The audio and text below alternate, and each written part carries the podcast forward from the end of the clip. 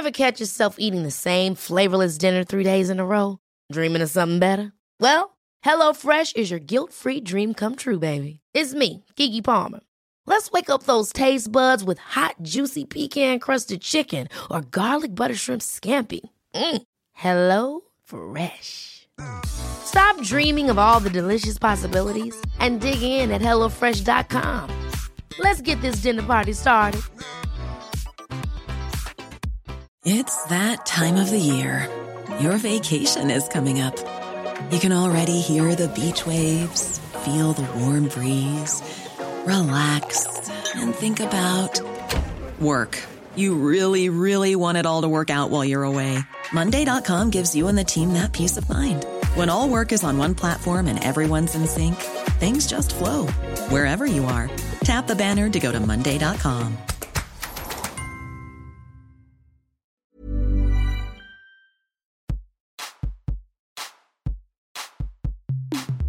Life is to be Nice. lived. Life is to Mhm. be experienced. So I try to keep people alive by saying, you know, when- I look at Anthony Bourdain, I was hurt. Mhm. I was like, he made me his show feel, feel so good when I think about Kurt Cobain, when I think about Robin Williams. Jay. Yes, exactly. Jay, Our lives are made to be lived. So to all the dudes out there, but to every, even to the little kids, therapy is the most gangster, powerful, dope thing that you can do for yourself.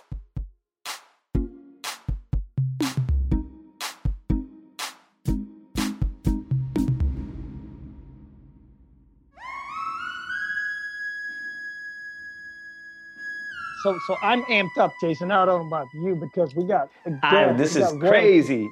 Crazy. We got a legend in the house, an icon. Uh, welcome to this moment, and uh, I'm loving this moment right now.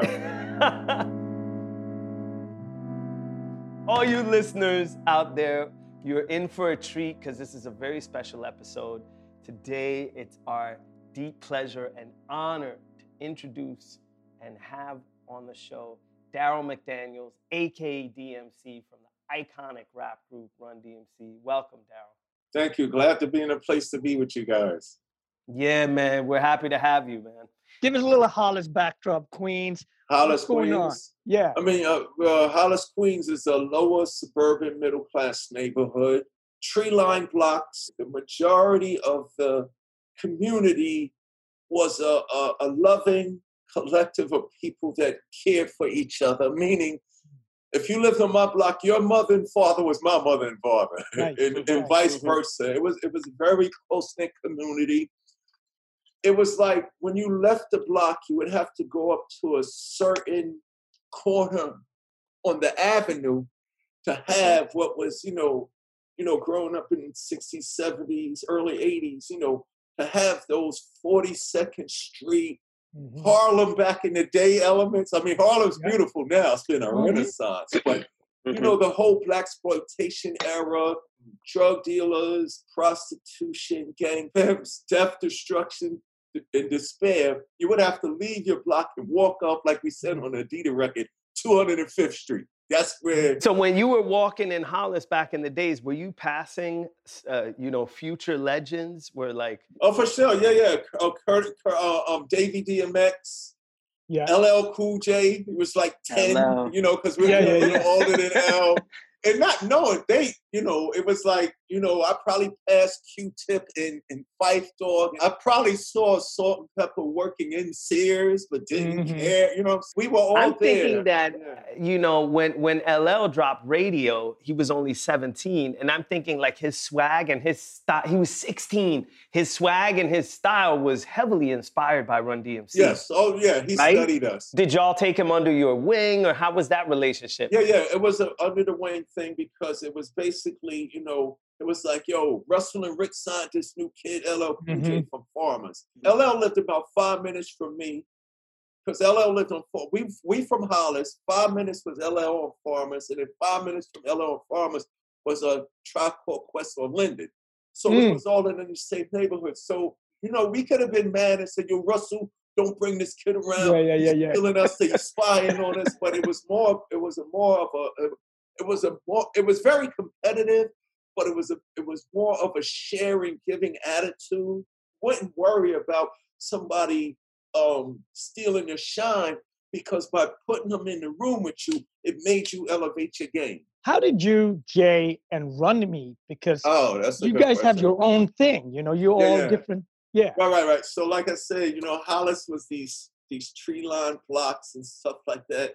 Mothers and fathers, hardworking people, and and and the crime and all of that was centered on those street corners. So I lived on 197th Street. Hollis Hollis Avenue was basically 191st Street to 205th Street. That's mm-hmm. that's all Holiday. It's from Jamaica yeah. Avenue to Francis Lewis Boulevard.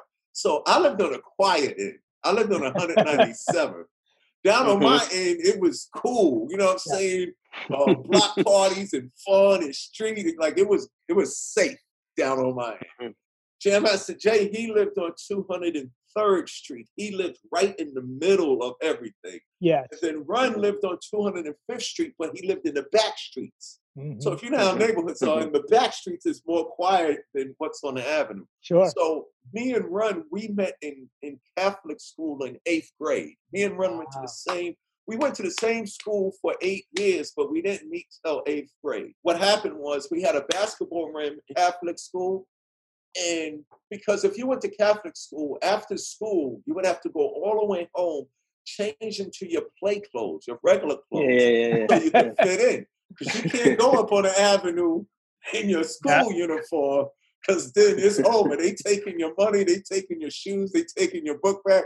So you have to go all the way home and put on your play clothes so you could fit in. So, um, mm-hmm. long story short, we had a basketball rim in the schoolyard um, at St. Pascal Baylon that we would play after school because we couldn't go to the to neighborhood park. But in eighth grade, this kid named David McEachern, I'll never forget his name. He was like six feet tall and he jumped on a rim and he broke it. What? Now, All right. Yeah, we in the schoolyard like yo, we ruined now because we can't play ball after school. But my mother and father was always cool. They put a rim in the backyard. Mm. So usually what would happen, the kids after school would come to my backyard. It'd be like 20 kids in my backyard. But one particular day, it was just Joseph by himself who came over. So mm-hmm. we played basketball one on one. And when I was little, if no parents was home, he wasn't allowed to have company. That was the rule. Mm-hmm. If we ain't home, no company. Yeah. But this day was just Joe. it was 3.30. My mother and father didn't get home till 4. So I said, come on in to get the drink of water. So when he came in, he saw me and my brother's uh, DJ setup. And he was like, yo, do you do that? I said, nah, nah, I don't do that. Because that was my little secret. But long story short, he mm-hmm. said, yo, my brother is Russell Rush. He's the one that throw all the parties in the neighborhood. He manages Kurtis Blow and Jimmy Spicer and yes. Whodini. He always does shows with Grandmaster Flash, Afrika Bambaataa, the Crash Crew, Treacherous Three. So when he said that, I was like, "What? Oh my God!" So I was like, "Yeah, I could DJ a little bit." So um, what we would do after school, now that we knew we had something else in common about basketball, we would come play basketball in the backyard for about a half hour, mm-hmm. and then the rest of the hour before my mother and father came home, we would go in the basement and DJ. Wow. So All right. All that's right. how me and Run started to hang together. And, mm. and we hmm. was doing that. And he would always bring me live tapes of the performances that he would do. In the summer, mm-hmm. he couldn't do it during the school year, but in the yeah. summertime, he would tour with Kurtis Blow. Run was actually called wow. the son of Kurtis Blow at 12 years old. He was already what? famous, yeah. So wow. he would bring all of these live performances of him performing with like Crash Cooper, his farm, and all of that. He must have been hood famous, right? Right. Before this thing hit the way it hit, Run already was known in, in the good. circle. Yeah, he was the son of yeah. Kurtis Blow, you know what I'm saying? So mm-hmm. he was doing it. For me, it was just a hobby. You know what I'm saying? Mm-hmm. I'm a mm-hmm. school kid. I, I wasn't into the, the, the whole hip hop thing. I just liked it because I was a creative kid. I just like writing rhymes. And, and speaking mm-hmm. on that, mm. I just wrote rhymes for me. I would DJ I was pretending to be Grandmaster Flash. You know yeah. what I'm saying? Mm-hmm. Yeah. So I'm writing my rhymes. I'm pretending to be Melle Mel. I'm pretending to be Kurtis Blow. I'm, I'm pretending to be Busy Bee and all of these guys. Mm-hmm. Run was really doing it. He saw that I had some good rhymes. He just looked at me and he said, Yo, D, you know what? Whenever my brother lets me make a record, I'm putting you in my group. Um, I graduated from Rice High School. I was a class of 82. And I didn't know what I was going to do with myself, but I was a smart kid, so I was able to send my resume out, and I get accepted to St. John's University. I remember that from uh, the, the Down with the King lyric. I went to John Jay University. right, that's Pete Yeah. Rock recreated our Yeah, Sucker that's C T-Rock. lyrics. Yeah, yeah. Yeah. Yeah, so yeah, yeah. um, I get the acceptance letter. Before I even ran and told my parents, I run in the basement and I write a rhyme. I'm DMC in the place to be. I'm going to St. John's University. Yeah. Since kindergarten, I acquired the I knowledge. acquired the At knowledge. 12th grade, I went straight to college. Take right? to So, college. yeah, right, exactly. So I was like, yeah. So I wrote that rhyme. That was a that was in um June of '82. In August of '82, this is crazy. The phone rings and it's Joe, and he's like, "Yo, D, remember four years ago when I said if my brother lets me make a record, I'm putting you in my group?" I was like, "Yeah." Well, grab your rhyme book, dude. We going to the studio to make a record, and we went in the studio and we made it like that in Sucker MC. It's like that. Oh, Yeah. wow. Remember that? Okay, so you had your lyrics and Run had his. So we combined together. You just put it It's together. like that. But for mm-hmm. Suck MCs, if, if you notice on Suck MCs, I rhyme at the end of the record once. Mm. I originally wasn't on MCs. That was going to be Joe's record by himself. After he did, did It's Like That, Joe was like, yo, D, you're going to be on all my records now. Because Russell Wow. was, Russell, his brother, was only going to let me do It's Like That. Yeah, yeah, yeah. Did you have the name run? cassette? No, no, not yet. What No, were you not- called then? then? Not yet. And then and Jam Master Jay still wasn't in the picture at this point. Yeah, right. We didn't need him yet. Right? Because there's only two people on the cover. Right. Right? We just went to make a record. Because remember, back in the days, it wasn't videos. It was no, everything was singles. It was no albums yet. I was originally supposed to be on the record with Run for It's Like That. But if you remember back in the days, it was the A side and the B side. Yes, Those singles always had two songs on it. So Run had Mhm. this whole record called Suck 'em Seas by itself. But when he saw that, well, when when he showed Russell that I could perform on it, he was like, Yo, Russell, man, D got to get on this record. Russell was like, nah, nah, nah. So Joe said, here's what we're going to do. When Russell leave the room, D, I'm going to send you in the booth. You just go in there and put a rhyme on the record. That's a good friend. man. Gorilla Yeah. style. Yeah, So I was man. like- That's it. you know, I was like, yo, what am I going to say? So he said, yo, I don't care what you say. Just Yeah. say your newest Yeah. rhyme. So my newest rhyme was about me going to St. John's University. Wow. So at the Right. end of Suck MC's record, he was like, so DMC, and if you're ready, the people rocking steady. You're driving big cars, get your gas from getting. That's how DMC. And if I came into Suck MC's rhyme, and then that, that's the thing that made Russell say, yo, y'all guys could be a group. Russell Yeah. came up with the name Run DMC because he says it, it really was a play on the words run the MC Yeah, yeah, yeah. Mm-hmm. because it was about run, Run run, the- Yeah. the MC. Yeah, yeah, so yeah. the initials of my name was DMC. So he said, I'm gonna just call the group Run DMC. Now it sounds good now.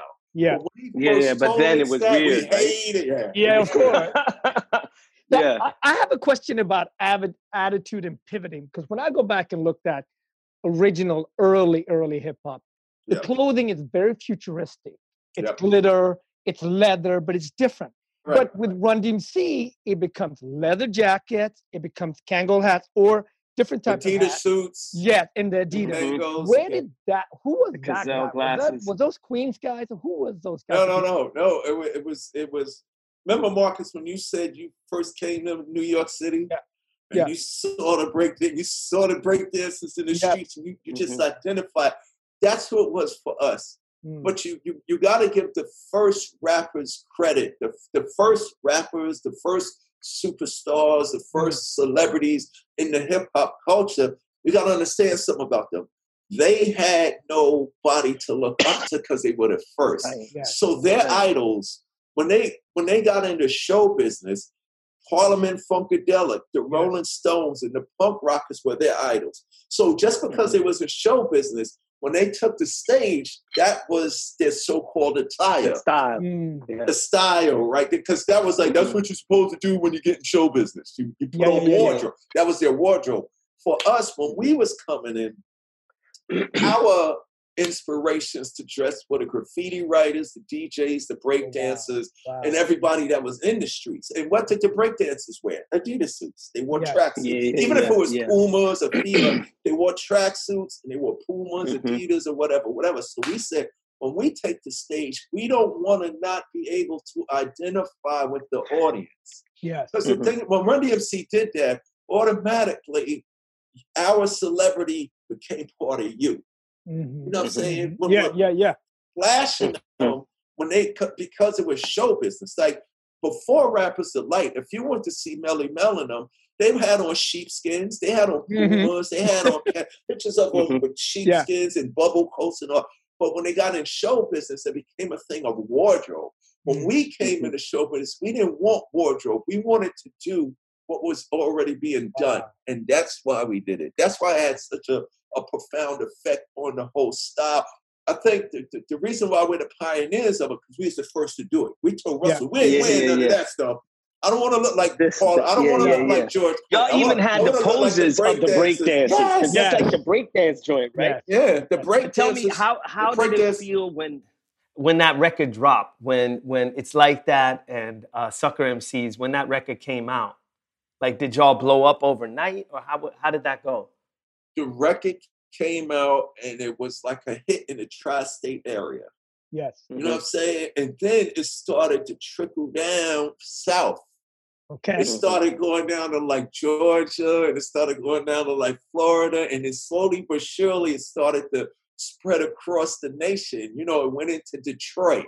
You Mhm. know what I'm saying? It went into the Midwest and it, it just got this, but and it made it all the way to the West Coast.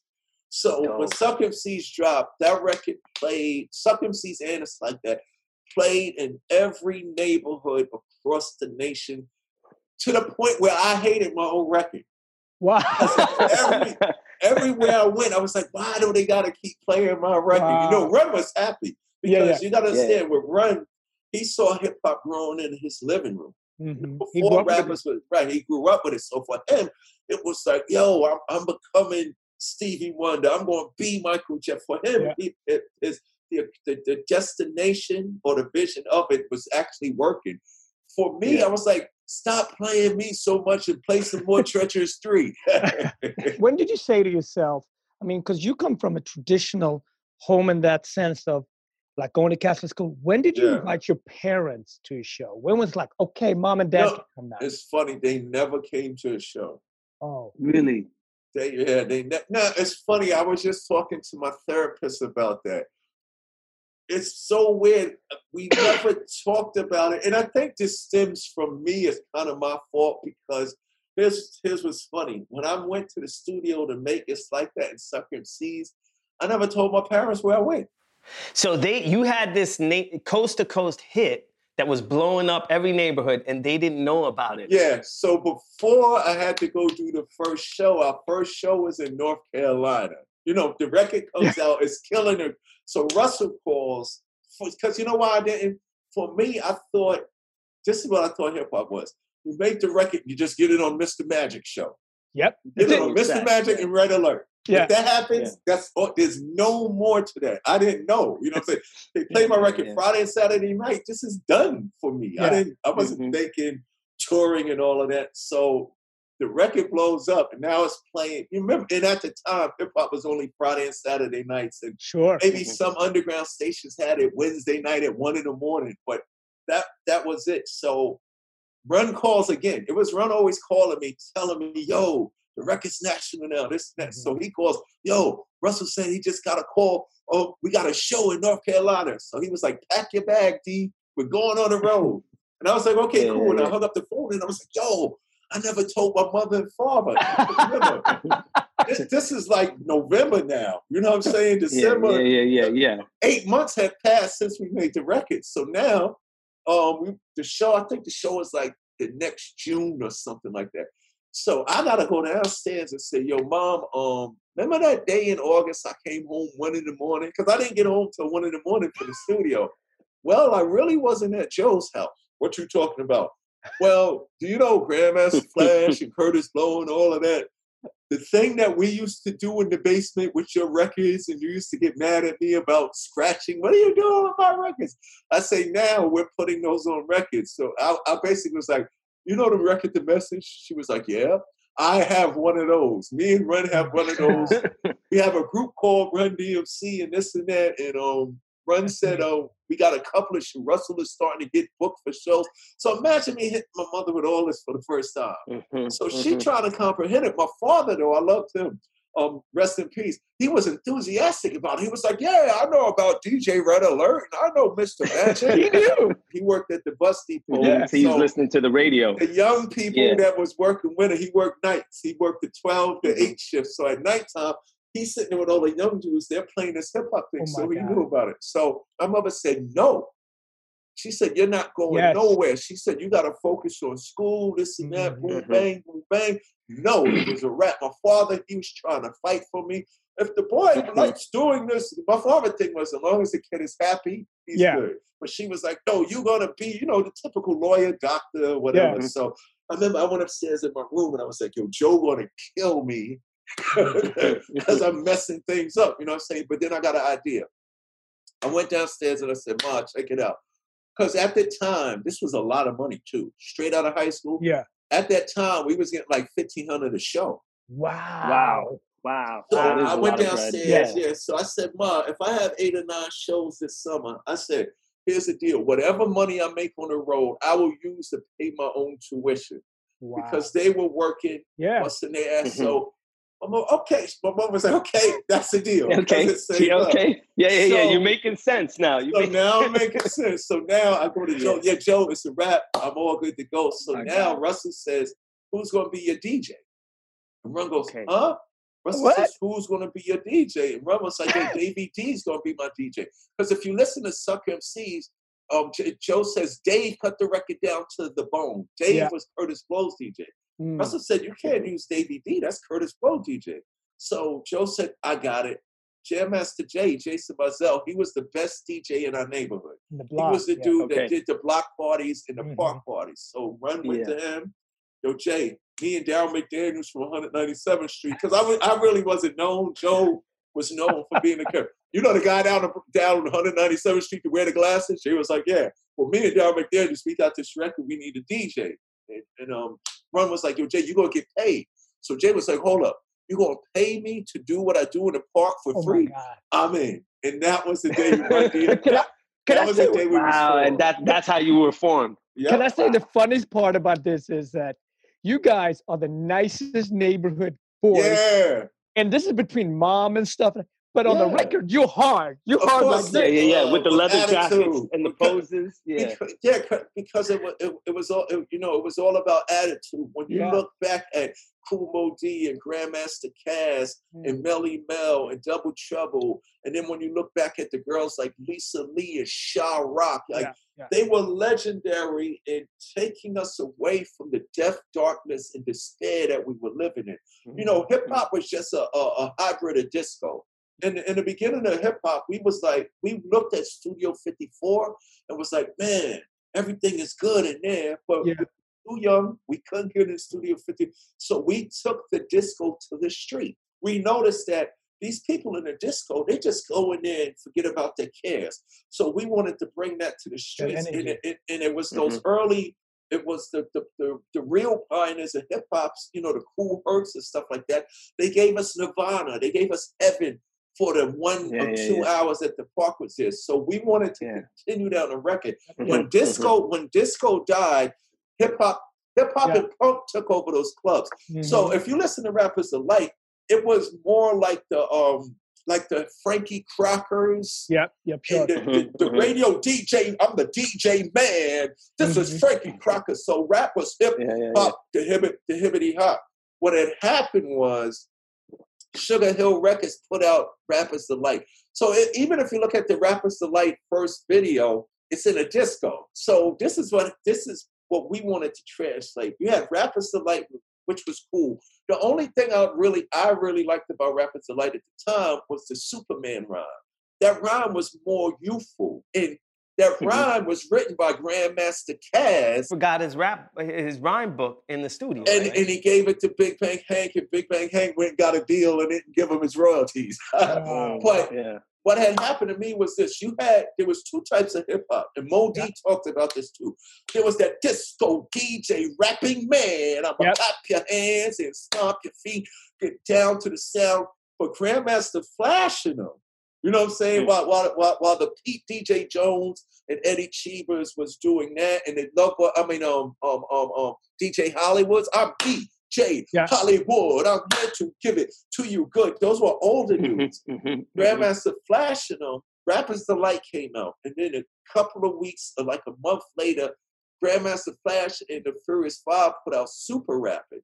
Yeah. And this record was like, it was a party night. Everybody was breaking the house, was screaming, and the bass was shaking, and it won't be long till everybody knowing that Flash is on the P box.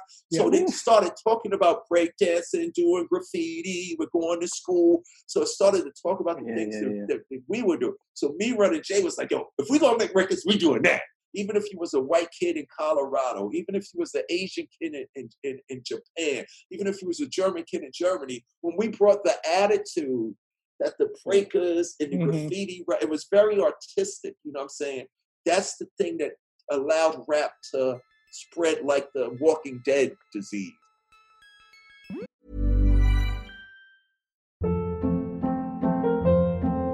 Hold up. What was that? Boring. No flavor. That was as bad as those leftovers you ate all week. Keke Palmer here, and it's time to say hello to something fresh and guilt-free. Hello Fresh. Jazz up dinner with pecan-crusted chicken or garlic butter shrimp scampi. Now that's music to my mouth. Hello Fresh. Let's get this dinner party started. Discover all the delicious possibilities at hellofresh.com. Hey, it's Ryan Reynolds, and I'm here with Keith, co star of my upcoming film, If, only in theaters, May 17th. Do you want to tell people the big news?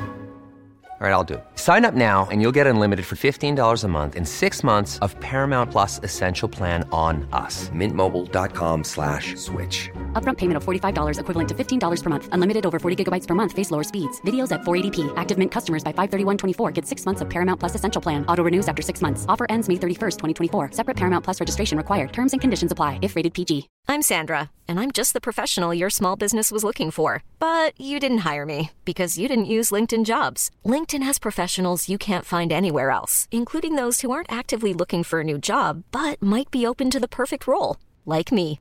In a given month, over 70% of LinkedIn users don't visit other leading job sites. So if you're not looking on LinkedIn, you'll miss out on great candidates like Sandra. Start hiring professionals like a professional. Post your free job on linkedin.com slash achieve today.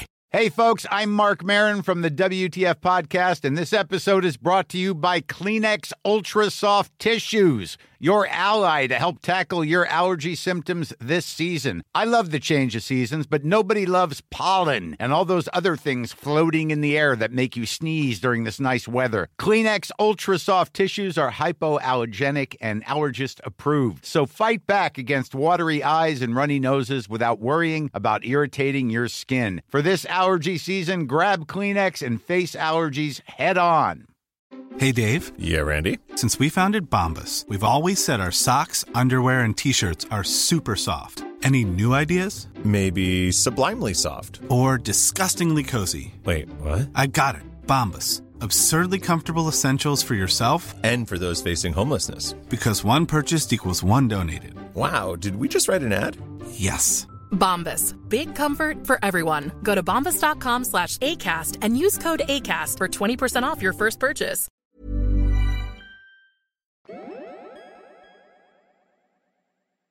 When you talk about this period, which is basically from 79 to like 82 or something like that. Yeah, like But- 85. 85. Yeah. But the innocence in your voice and the innocence, and I'm just watching this, right? Yeah. When did hip hop and being Run DMC became a job and it wasn't as fun anymore? Oh, after after raising hell. Hmm. Mm. After Alright. after my Adidas and walk this way. When y'all blew up, like big, big blew up. Right. After Mhm. my Adidas, because now we we was the first non-athletic entity to get a major endorsement from an apparel company. Yeah. Look, Yeah, I don't even play basketball, and I got a sneaker like Clyde, and I got a sneaker like Jabbar. With that comes a different energy that you shouldn't focus on. Once walk this way. When Steven Tyler took that mic stand and knocked down the wall that was separating us, that didn't just happen in the video. People said that happened in the world. It brought all of this other stuff. But at that Mhm. time, what had happened was prior to that, it was just do it, put it out, we enjoy it, they the world enjoy it. Mhm. But then you get to the point where, okay, you're getting hit records, you're getting money, Mhm. you're on the charts, you're very Mhm. successful. People who don't do what you do, but can reap off the results, Mhm. whether consciously or subconsciously, they start telling you you need to have a hit record. You Mhm. need to be on the chart. You don't need to do none of that. It was at a time where you start worrying about, I don't want to lose this success. Yeah. So you No start way. paying attention to stuff over there instead of paying attention to what's Mm-hmm. here. Mhm. So that's Mhm, going to happen. mhm. It, it, you, you, you, you try to live up to the expectation. Instead of just being Run DMC, Mhm. we start trying to be Run DMC. Who mentors you at that point? Because you're kids. End of the day, they- Right. you can't practice for what's going to happen. Yeah. Drop a song. So who No. guides you? My mentor was Jack Daniels and Jim Beam. I mean, when did alcohol start uh, becoming like a, a, a way to turn off and, and like escape, I guess? It starts when you let people control. Yeah. Now, and I'm not talking about it's not when people's telling you what to do. They do things and you go along with it, even if you have this feeling about it. Maybe I shouldn't do it this way. I should do it that way. To not cause trouble, Mhm. to to have people. You don't want to be the reason why there's trouble or something like that. Mhm. So to not be a troublemaker, you all right? Let me go smoke, so I ain't got to dip. Let me go drink, whatever it is, substance abuse. Let me go- Mhm. You know, the girls will go sleep with people instead of saying, "Hold up, no, no, no, we can do this, but it's going to be a, a, a we're gonna we're gonna um cooperate here. In order for me to do that, I need to do this. Mhm. But it just came for me. It was I don't want Running Jay mad at me, or I don't want Russell mad at me. You know what I'm saying? But there's times where you got to say, "Yo, Russell, no, that might be good for Rakim to do, or that might be good for Flavor Chuck to do. I can't do that." Yeah. But if you Mm. don't do that, what happens? All of those things, and it's just feelings. It's Mhm. good to let it out now and get have the argument then, instead of holding it in, because then you self destruct. But it got to the point where people would always ask me, "When did you know something amazing and unusual was happening?" Prior to raising hell, we was just dudes Yeah.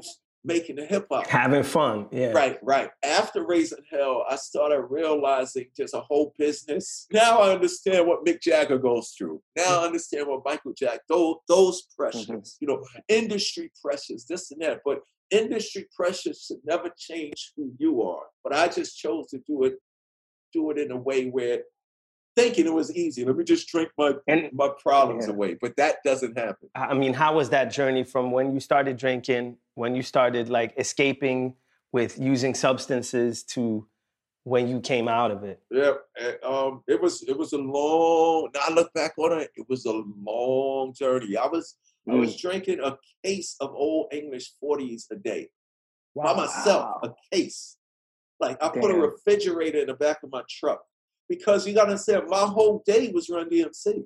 Things didn't slow down for us until like 1989. So from 82 to 89, it was like, Boom. Yes, I wish I would have known about uh, meditation and yoga back then. Mhm. But I would- I would- Therapy and yeah, and stuff like that. But I was Yeah. self-medicating, and it got to the point where the first thing that happened was I got acute pancreatitis. Wow. 'cause I was drinking so much. So I'm in a hospital for almost two months. I couldn't take nothing orally. I had to take everything intravenously. But fortunately, my liver wasn't my liver wasn't wrecked and my pancreas wasn't scarred. When I got discharged, the doctor said, "Son, you have two choices in life. You could drink and die, or not drink and live." So Mhm. I got it on my mind. I ain't drinking nothing because Wow. it, it- it's cold turkey, but it really isn't cold turkey. Now, some people can't do it, but it was cold turkey for me because I, I don't want to die. At that time, Mhm. I didn't want to die. That was 1990. So let's fast forward to 93. Now, remember, in the Mhm. 90s, hip hop had changed. Changed a lot. Yeah. Right, A whole right, lot. absolutely. And it got dynamic. You know, you you can you Mhm. might could say it was the best period because now you got um Kool G Rap, Rakim, PE, Cypress Hill, NWA, Tribe Ice Cube, Quest, Tribe, De La right, Soul. De La, right, Yeah. all of that. It just exploded. So from the 90s to 93, we was respected. You know what I'm saying? We, but we wasn't participating. So Pete Rock, he Love Pete Rock. produces a song called Down with the King for us. Remember My that? favorite Run DMC Oh, we song. remember it. Down with the Yeah, King. we Yes, remember- come on, check it. so down with the king does for Run DMC, what people say Walk This Way did for Aerosmith. It brought us back. Down with the Mhm. king was our Walk This Way. It brought us back. Down with the king. Now we're, Yeah, we're back yeah. on the road. Now you gotta imagine in the 80s, we was getting the 80s money. You know what I'm saying? Mhm. Selling out the garden. Now in the 90s, because the, the whole industry explode. Now we back now. We still the OGs, but we back in. Now we getting this 90s payday. We back on MTV. Remember the Down with the King video? They say probably one of the best videos ever. Everybody showed up in that. We we touring now. We're opening for Naughty. We're opening for ZZ Top. We're opening for Tribe Called Quest. We doing Mhm. everything. Right when that happened, right when it was my it was the rebirth of Run DMC, it was the renaissance. Something in me said, I don't want to live no more. Now I didn't know what it was. So you gotta understand, I'm already I'm already dealing with the pancreas thing. Yeah. I'm trying Mhm. not to take no drinks and nothing, and it's working. But right at, as soon as 93 comes, we Pete Rock hates when I say it, but Pete Rock, you saved Run DMC's career. Wow. He said, No, I Mhm. contributed. No, you saved it. So wow. as soon as Mhm. that happened, we back on the road, big paydays touring again. Something in me said, I don't want to live anymore. I don't want to live. And I didn't know what it was. Mhm. So now I'm in this rut. I'm, you know, I'm, I'm making it through. I'm doing the tours and stuff like that. I'm there, but I'm not there. So Mm. that was from like 93 to 97. Four years of feeling miserable. And Mhm. everybody's Mm. looking at me like, how can you be miserable when you're down with the king is killing?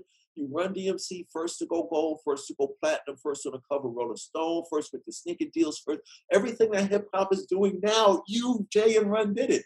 How could you Mm, be mm. depressed? But I didn't know. So in '97, it gets to the point where I couldn't live with this feeling. It was just avoided. Wow. And I even sat there and Mm. tried to figure out what it was. Run DMC, my mother and father, Hollis, Queens, New York. I thought about my life. It was like something's not right. I'm very Mhm. uncomfortable having to go through this again. But I didn't know there was a missing piece of my identity. So in 97, I said, I'm gonna kill myself. I don't want to live no more. Because I can understand people that say there's nothing wrong with somebody saying they feel like killing themselves because Yeah. that's how they feel. What's been Mhm. wrong since this world has been in existence is how we react to that. As soon as somebody Right. says, I want to kill myself, they go, um, don't feel that way. You shouldn't do it, or why you want to do that. If you tell me I'm hungry, I can't say, don't feel hungry, don't eat. If Yeah. you feel hungry, No, if you're right. tired, Yeah. so it's the same thing. It's a feeling. Mhm. So for me, I didn't know that I could. I didn't know you should talk Mhm. to somebody. I didn't know that you should go get help.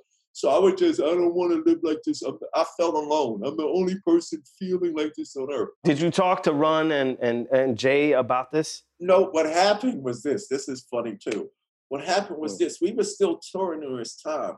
So since I thought I was the only one in the world, and I know Run and Jay didn't feel like this, so my managers. So during that whole time with the King time, this is what would happen. When we would go on tour, I would ask my manager, uh, what hotel y'all staying at? He would go, we're staying at the Hilton. And I would go to the Marriott.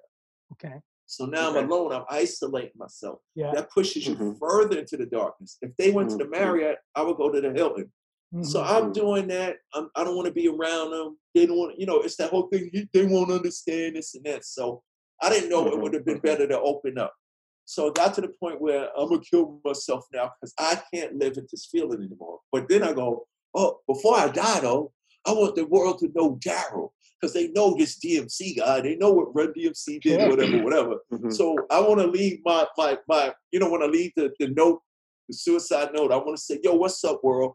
You know me as Darryl McDaniels, DMC from the groundbreaking rap group Run DMC. Give the whole Run DMC history. First to go gold, first to go platinum. But I wanted to tell the world, but I'm really just Darryl McDaniels from Mhm. Hollis, Mm. Queens, New York.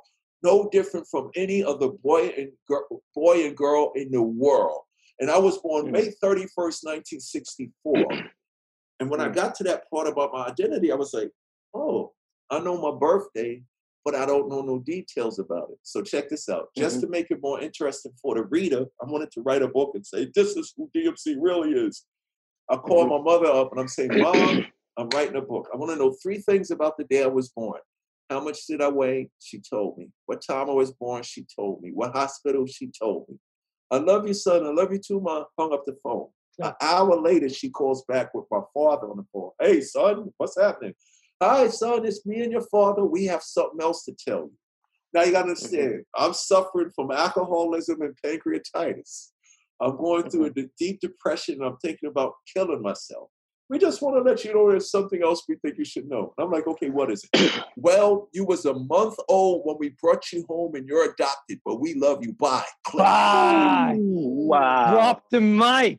What what did that do to you at that point when they tell you that and you're going through all the things? Want to know what it did? Completely destroyed my existence. Because think about my whole career on the mic. Mm-hmm.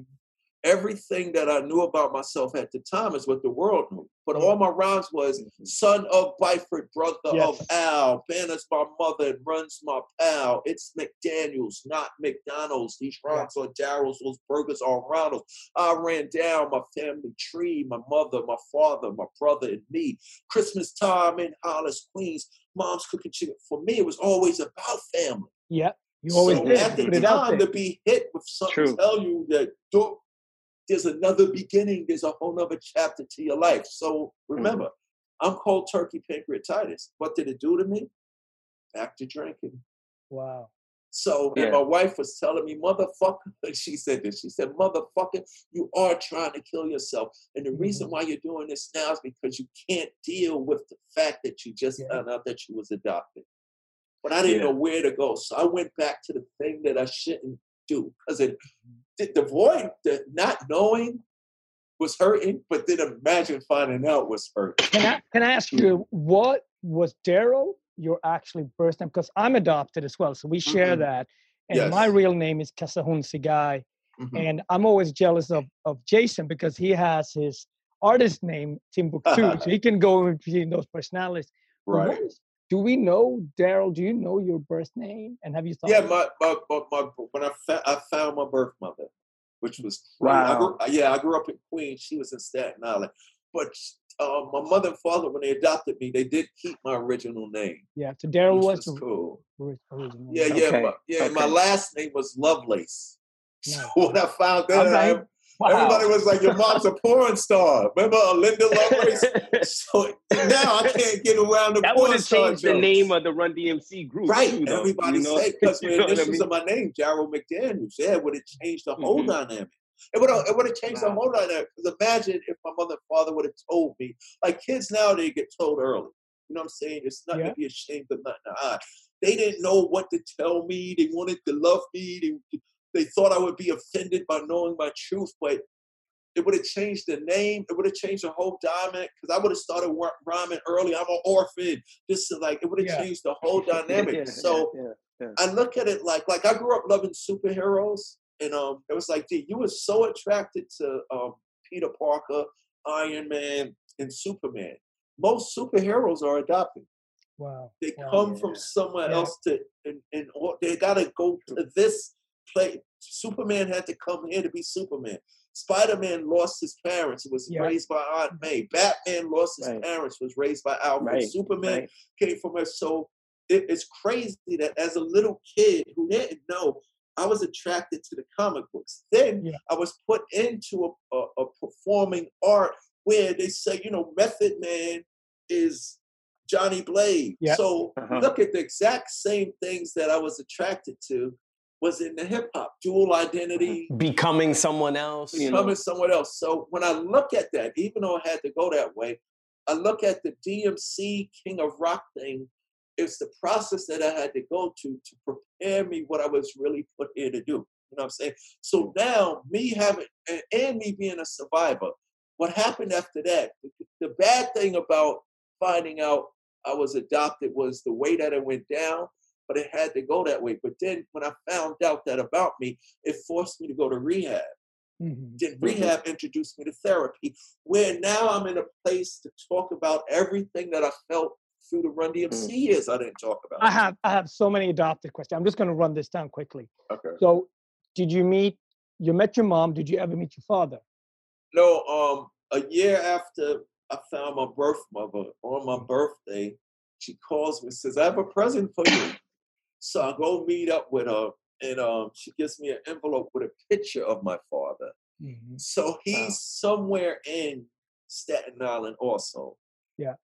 I gotta get mentally and spiritually right before I go see that chapter because everything going is going so good with my birth mother right now. Yeah. You know what I'm saying? So I gotta take a deep breath and then, you know, go find him. And she said this to me. She said, You probably have a million my father, she said, You probably got other brothers and sisters about me. Because she when when I found her, she went and told him. Mm-hmm. So he was like, I don't care. So it's one of those things. So Yeah. when I go there, it's not about rejection. I'm not trying here to force you to do anything. I just want to see you so I can see where I come from. I met my birth father in my 20s. I lived in the Wow. back in Africa, and my birth mother had passed when we Oh, were right. children. But Wow. I remember pulling up to that village when I'm coming to see my father, Yeah. and I knew right away it was him. It was the weirdest thing. I was nervous. I Really? was sweating my palms, and I'm in Ethiopia, and I'm going back. And I and I saw him pulling up into the village. Right. I knew right away it was him.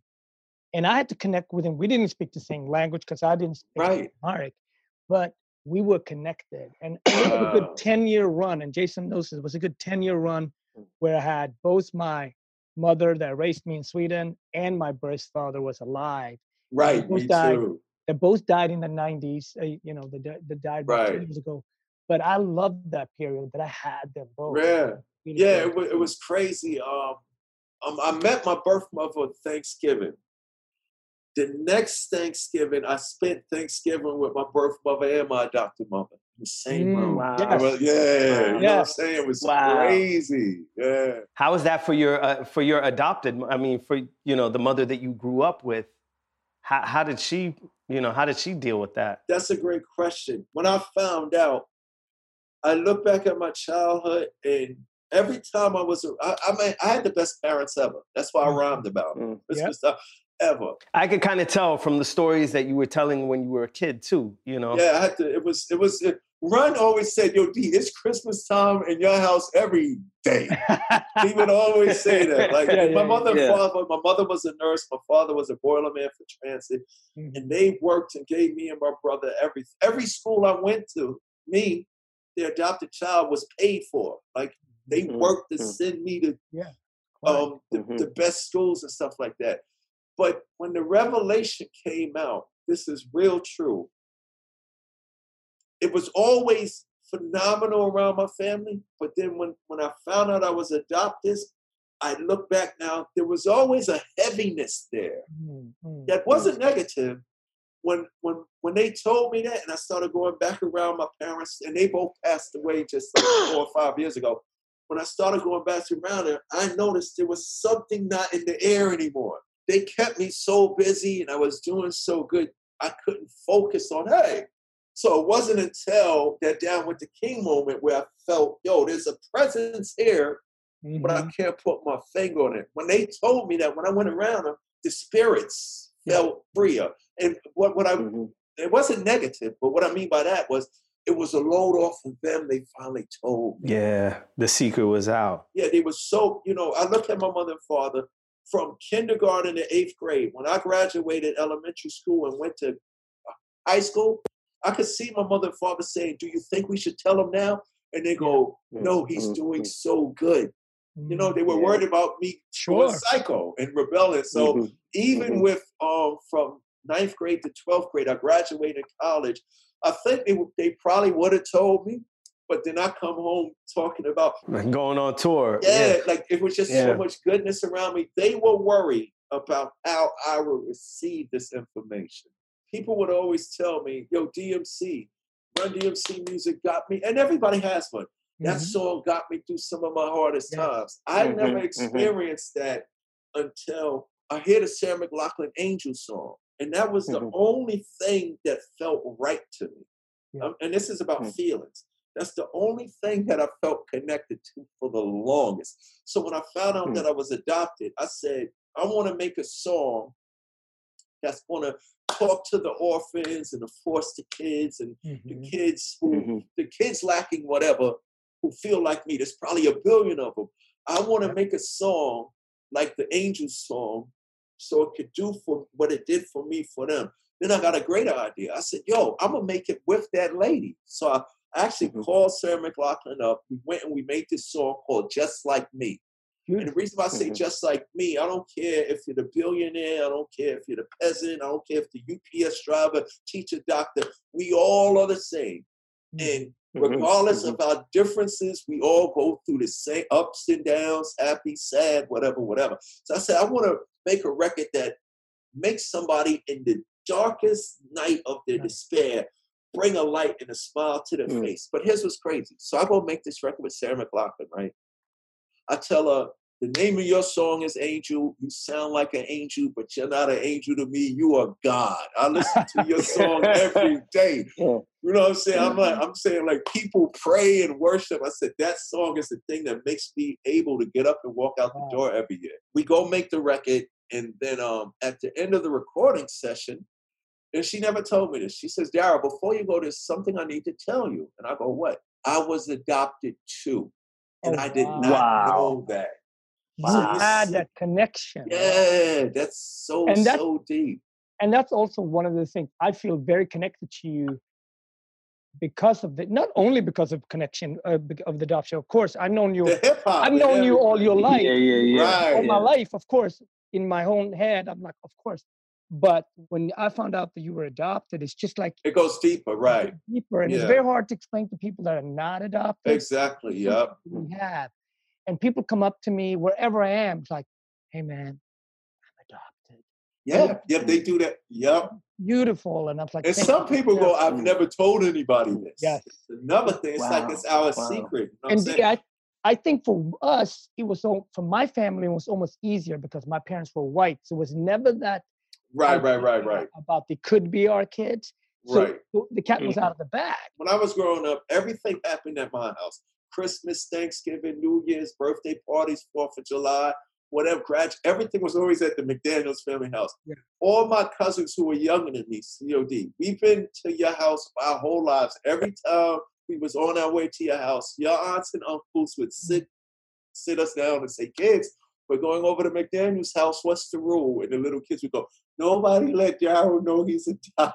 Oh, so everybody knew. Oh, yes, man. oh, Oh, man.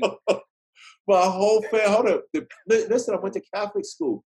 Father Rudloff, the nuns, the, the Father Rudloff knew. The, the, the gym teacher knew. My, my always knew. pediatrician knew. Everybody was. The thing was, don't let him know because he's doing so good. How funny is that? Oh everybody my always laughed at God. that. But I mean, so this really must have been the missing piece in your, you know, in your identity. But when you first found out about it, you said it, it drove you even further into darkness. When did you feel like it landed and you started to become whole and who you are today? You know? Just like Marcus said, when I started to do the search for my birth mother, Mm. when when um, I found her, I actually used a private eye to go Mm. help me find my birth. But the private eye lady too, she can relate because she was adopted, and she started a private eye agency specifically for adoptees who Yes. wanted to find their birth mother. So that's a Wow. specialty. So, like I said, she found my birth mother in Staten Island, and I remember the day, me, my wife, and my son, we going up to her house on that Thanksgiving, and when I knocked on the door, prior to that, it didn't seem real. Yep. You know what I'm saying? It's just not me, and I'm doing, you know, even though it was like, uh, I found her, she lives in Staten Island, she was good. She was like, Your mother drives a silver Honda Accord, like she knew stuff. I was like, Whoa, this is scary. You can find anybody like in the movies. but it wasn't until I knocked on that door and that door opened up and I saw somebody who said they were related to me that looked exactly like. There you go. Wow. So that's imagine when that door opened up, the, the void that was here, Mm. it came from my birth, felt and turned and locked in place. And Boom. Now, That was it. now, you know, the mystery is solved, but I still got all these Oh, emotions. course. That that even made that that, that even made me worship, like appreciate therapy. Because I just Mhm. you had to go just talk about how that make you feel. What are you thinking about that? I had to go through that. So that I- was the Mm. thing. Can I ask you because I had to ask when my sister, my older sister, also adopted with me. One day she just dropped it on me. She's like, "I think we can find our birth father," Right. and I was like, "Wait a minute, we can't do that. Have no, right, have, have you checked with mom? right. And um, and my Linda, my older sister said, no, we're going. We got to find out our father. Wow. And my mom was like, of course. Right. And not until my mom gave us sort of like Right, right, right. I felt because I didn't want to do this on the sly. You know what I mean? Exactly right. You didn't want to. You, you want to remove guilt and shame. Yep. You don't want to cause trouble. So it's funny that you said that. After my mother and father told me that on the phone, a few days later, they had, like, they told me that it was like two days went by. So I guess they probably was worried about me. So they called back. Um, hi Darryl, are you okay? You know, Yeah, yeah, yeah. because they probably thought I was mad at them because I didn't call. I'm just yeah, of course. Yeah, all I did was sit there for two days like this. yeah, yeah, yeah. It wasn't like I got mad or nothing like that. So Mm. they called back two days, and it was, uh, "Are you okay?" No, mom, I'm cool. And it was like, and and my father said this: "If you would like us to help you find your birth parents, so that's okay. And you still call your adopted parents mom and dad. yeah, mom, mom and dad, mom and dad. Oh, for Yeah. sure, for sure." Yeah, And it took me what? It took me four years, seven years to get the courage to go actually find my birth mother. I didn't get the courage until I met other adoptees. Mhm. And the, the first thing was, yo, D, don't you want to know who you're? Nope. Don't want to know. You heard the record, son of Byford, brother of Al. That's it. So, you know, Yeah, from yeah. 97, then in 2000 and all of that, um, it, it took from, it took three years for me to get the courage, but I needed to, to, to um, meet other adoptees. You know what I'm saying? Because prior to that, Sure. I was the only one adopted in my circle, right?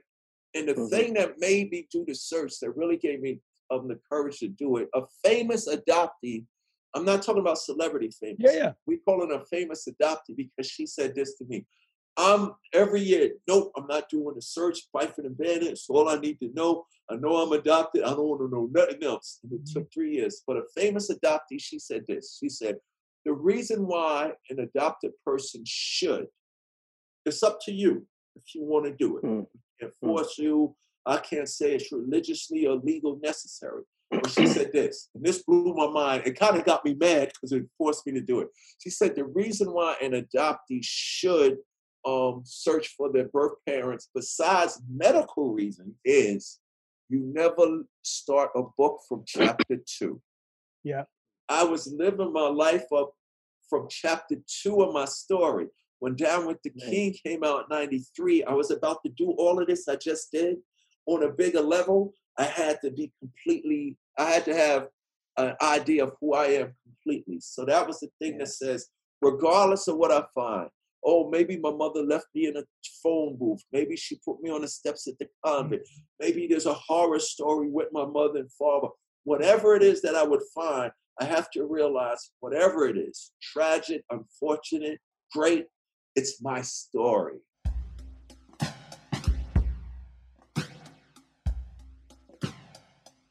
I grew up, I went to an all white school. You know, my dad's African American, my mom's white American. Um, I felt very alone because there were no kids of color at my school. So nobody was like me. So I, I go through all the trying to mask and, and uh, put on a mask and trying to act like you cut my hair a certain way or cut it all off, address a certain way to try to just camouflage myself. But just knowing that there's one, just like you're saying, one other person that feels like you feel or understands you. Just knowing that you're not alone, I think that's something that's such a deep human need that we all need, like whatever we're going through. The, the birth parent thing is just the method of getting us here. Mhm. Mm. I always tell kids when I speak to kids, your situation doesn't define who you are. You don't know this young man or young girl. There's people put on this earth to help get you where you're supposed to go. It says it all that you still call your adopted parents mom and dad because they were your mother and father, and so do you, Marcus. you Yeah, know? Exactly. Yeah, yeah. And my birth mother, my birth mother said, just call me the other mother. Yeah, Well, yeah. one thing, one thing that is interesting, both all three of us, we work in fields that has killed a lot of our friends, right? Through alcohol and drugs, for example. Yeah. That's where it comes back to Mhm. adoption. Yep. And I got on and started just like when, you know, very early, 23, 24. and alcohol was everywhere. And I started Yep. to use my friends in alcoholism. This was like 26, 27 year old guy. Yeah, yeah. And so at 24, I remember I said to my sister, we got to cut liquor because we don't know if our parents in Ethiopia at that point, if they were alcoholics, we don't know what type of things. Right. Yes. So at that Hmm. point, I actually cut liquor. You know, I still drink wine and beer to this day, but Right. based on like you know your lineage. We- Darryl and I mm-hmm, didn't at to a certain Right. point. Yeah, I'm a, I'm a rapper in Sweden, Darryl, and I rap in Swedish. I call myself Timbuktu. I've been doing it since, you know, I started rapping in 89. Christmas Eve 1989, my neighbor asked me, what she asked me before Christmas, she said, What album do you want this Christmas? I said, I, Either, I really want the Paula Abdul album, but if they don't have that, I go for the De La Soul. I heard this new group called De La Soul. And Christmas Eve, she hit me with it because in Sweden we open our gifts on Christmas Eve. She comes by, knocks on the door, and is like, you know, I'm sorry, the pa- Paula Abdul album is sold out. It's apparently just this hit giant record. So here's your De La Soul album. And I listened to that. I mean, I lived on listening to just that album for like six months. I knew like all the lyrics by heart. I didn't understand what De La Soul was saying. And I mean, even before that, I had been listening to, you know, to Run DMC, to Jungle Brothers, to uh, Eric B. and Rakim, LL Cool J. But when I got that De La album, I fell so in love with it, I decided that I wanted to start writing rhymes myself. Fast forward to the 2000s when I, when, you know, my career really started picking up and I started going on tour. And same thing is like I'm sure in, in the chef field and, and how it was for you as a world renowned, world famous hip hop artist, like alcohol is flowing freely, you know, alcohol and, and weed and, and other substances, coke, and everything is flowing freely. I would drink after shows as a way of like landing, relaxing. And I was always kind of a shy kid. So for me, it also uh, became kind of like a social social lubricant and that went on for a few years and I, i'll admit that it, it was too much at times Of course. you know I, I remember 19, speaking of 89, 1988, we was um we was on tour. It was Run DMC, E EPMD, Public Enemy, wow. um, Jazzy Jeff and the Fresh Prince, and Oh, Eric B. and. Rakim. All together on the Damn. tour. We were standing on the side of the stage, and Chuck D, of Public Enemy, Yes. I think he was like, he was 20 something. He was young. He was like 21 or 22. And we were standing there. I remember we had 40s and everybody had weed and stuff like that. A couple of people had coke and everything. And, and the discussion came up. It was very powerful. This discussion came up. We we always watching Rakim on stage. We was just a now imagine we I'm dope. Run DMC, Yeah, yeah, yeah. Will Smith, DJ Jeff. We watching yeah, Rakim and we like. Right, Oh, we like, oh my God, just like we don't do this and stuff like that. And the discussion came up. Two things Chuck said. Um, um, the discussion came up. Yo, we touring that right now, and we getting money, and we making videos, and this, and we got tour buses. And the discussion came up. What's the most powerful thing about this hip hop thing? And everybody, yo, you know, we get money, this is that. And then Chuck D said, Nah, power communication. He says there's always a mic in front of us. We on records now. We making movies now. We get these big deals. We have a responsibility wow. to inform and, and, and to inform people is information. That information is education. Education just ain't in those books. It's like, yo, wow. And then the discussion came up about how good Rakim is, right? Mm. So everybody knew Rakim, you know what I'm saying? He Muslim. He he, he ain't indulging in substances. So mm. we all over here with our 40s and stuff like that. And it was just funny. The thing came up about getting high and drinking and all that. And Chuck D at 22 years old goes, and he said it with that voice. Yeah, He said, voice. I never got high a day in my life. I'm a man, god damn it. This is how naive I was. I went back to my room and I'm sitting there, and this, this is stupid. I go, man, Chuck never got high a day in his life. How the hell does he rhyme so good? Because I thought, I thought you had to get high, drink. You know what I'm saying? Like the whole perception is that you know it's a hood thing. You got to get high. You got Yeah. but when Chuck said that, he, he- he's 22 years old, young man. He said, I never got high a day in my life because I'm a man, God damn it. And I never Yeah. forgot that. Wow. So it, it's those Wiser things than years, man. exactly right, exactly. But that's that's the thing that I wanted to add. Collectively, as a culture, our culture is we're creators. Mm-hmm. You know what I'm saying? Yes. What Marcus do, what I do, what the what the cameraman does, what the sculptor does, what the painter does, what the dancer does, it's all the same expression, and it goes Mm-hmm. deep into where people always wonder why, you know, guys like the Beastie Boys and Eminem, why why are we such an artistic, creative people to impact and change? Our development and our presentations always brings elevation to others. Wow. So when Chuck had said that, it's basically if we communicate more, there, there will never be a generation gap. And a Mhm. kid looking at me, oh wow, this is DMC of Run DMC. My mother and father loves him because of Walk This Way and it's tricky, but now he's doing a comic book.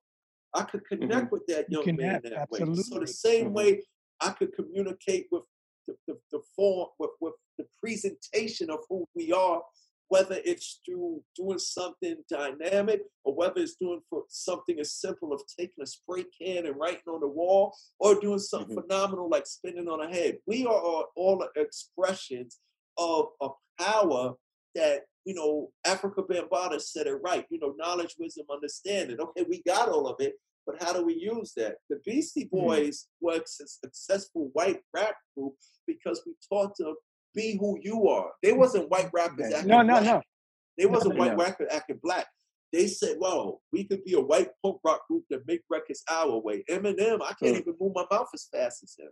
But Yeah. once we Mm. look at that power, the same thing that we are able to do artistically and transform ourselves is the same thing we must use to.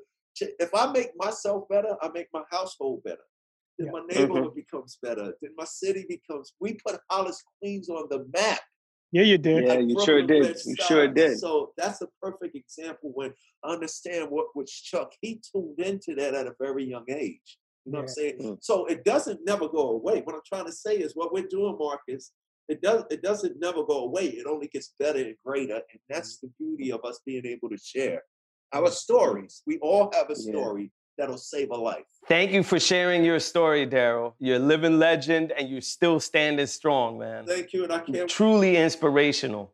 Thank you, and I couldn't wait for this moment.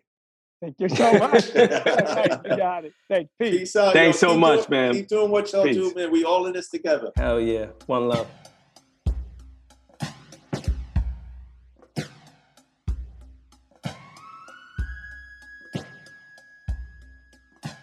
This moment is produced by Mohammed El Abed.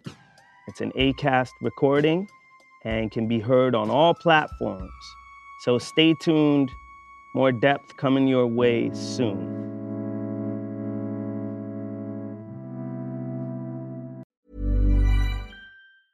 Ever catch yourself eating the same flavorless dinner three days in a row?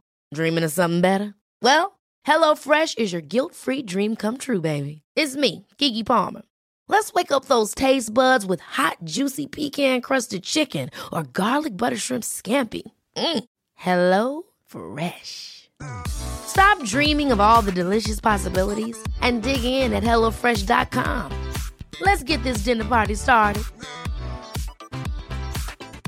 Hey, folks, I'm Marc Maron from the WTF Podcast, and this episode is brought to you by Kleenex Ultra Soft Tissues, your ally to help tackle your allergy symptoms this season. I love the change of seasons, but nobody loves pollen and all those other things floating in the air that make you sneeze during this nice weather. Kleenex Ultra Soft Tissues are hypoallergenic and allergist approved, so fight back against watery eyes and runny noses without worrying about irritating your skin. For this allergy season, grab Kleenex and face allergies head on.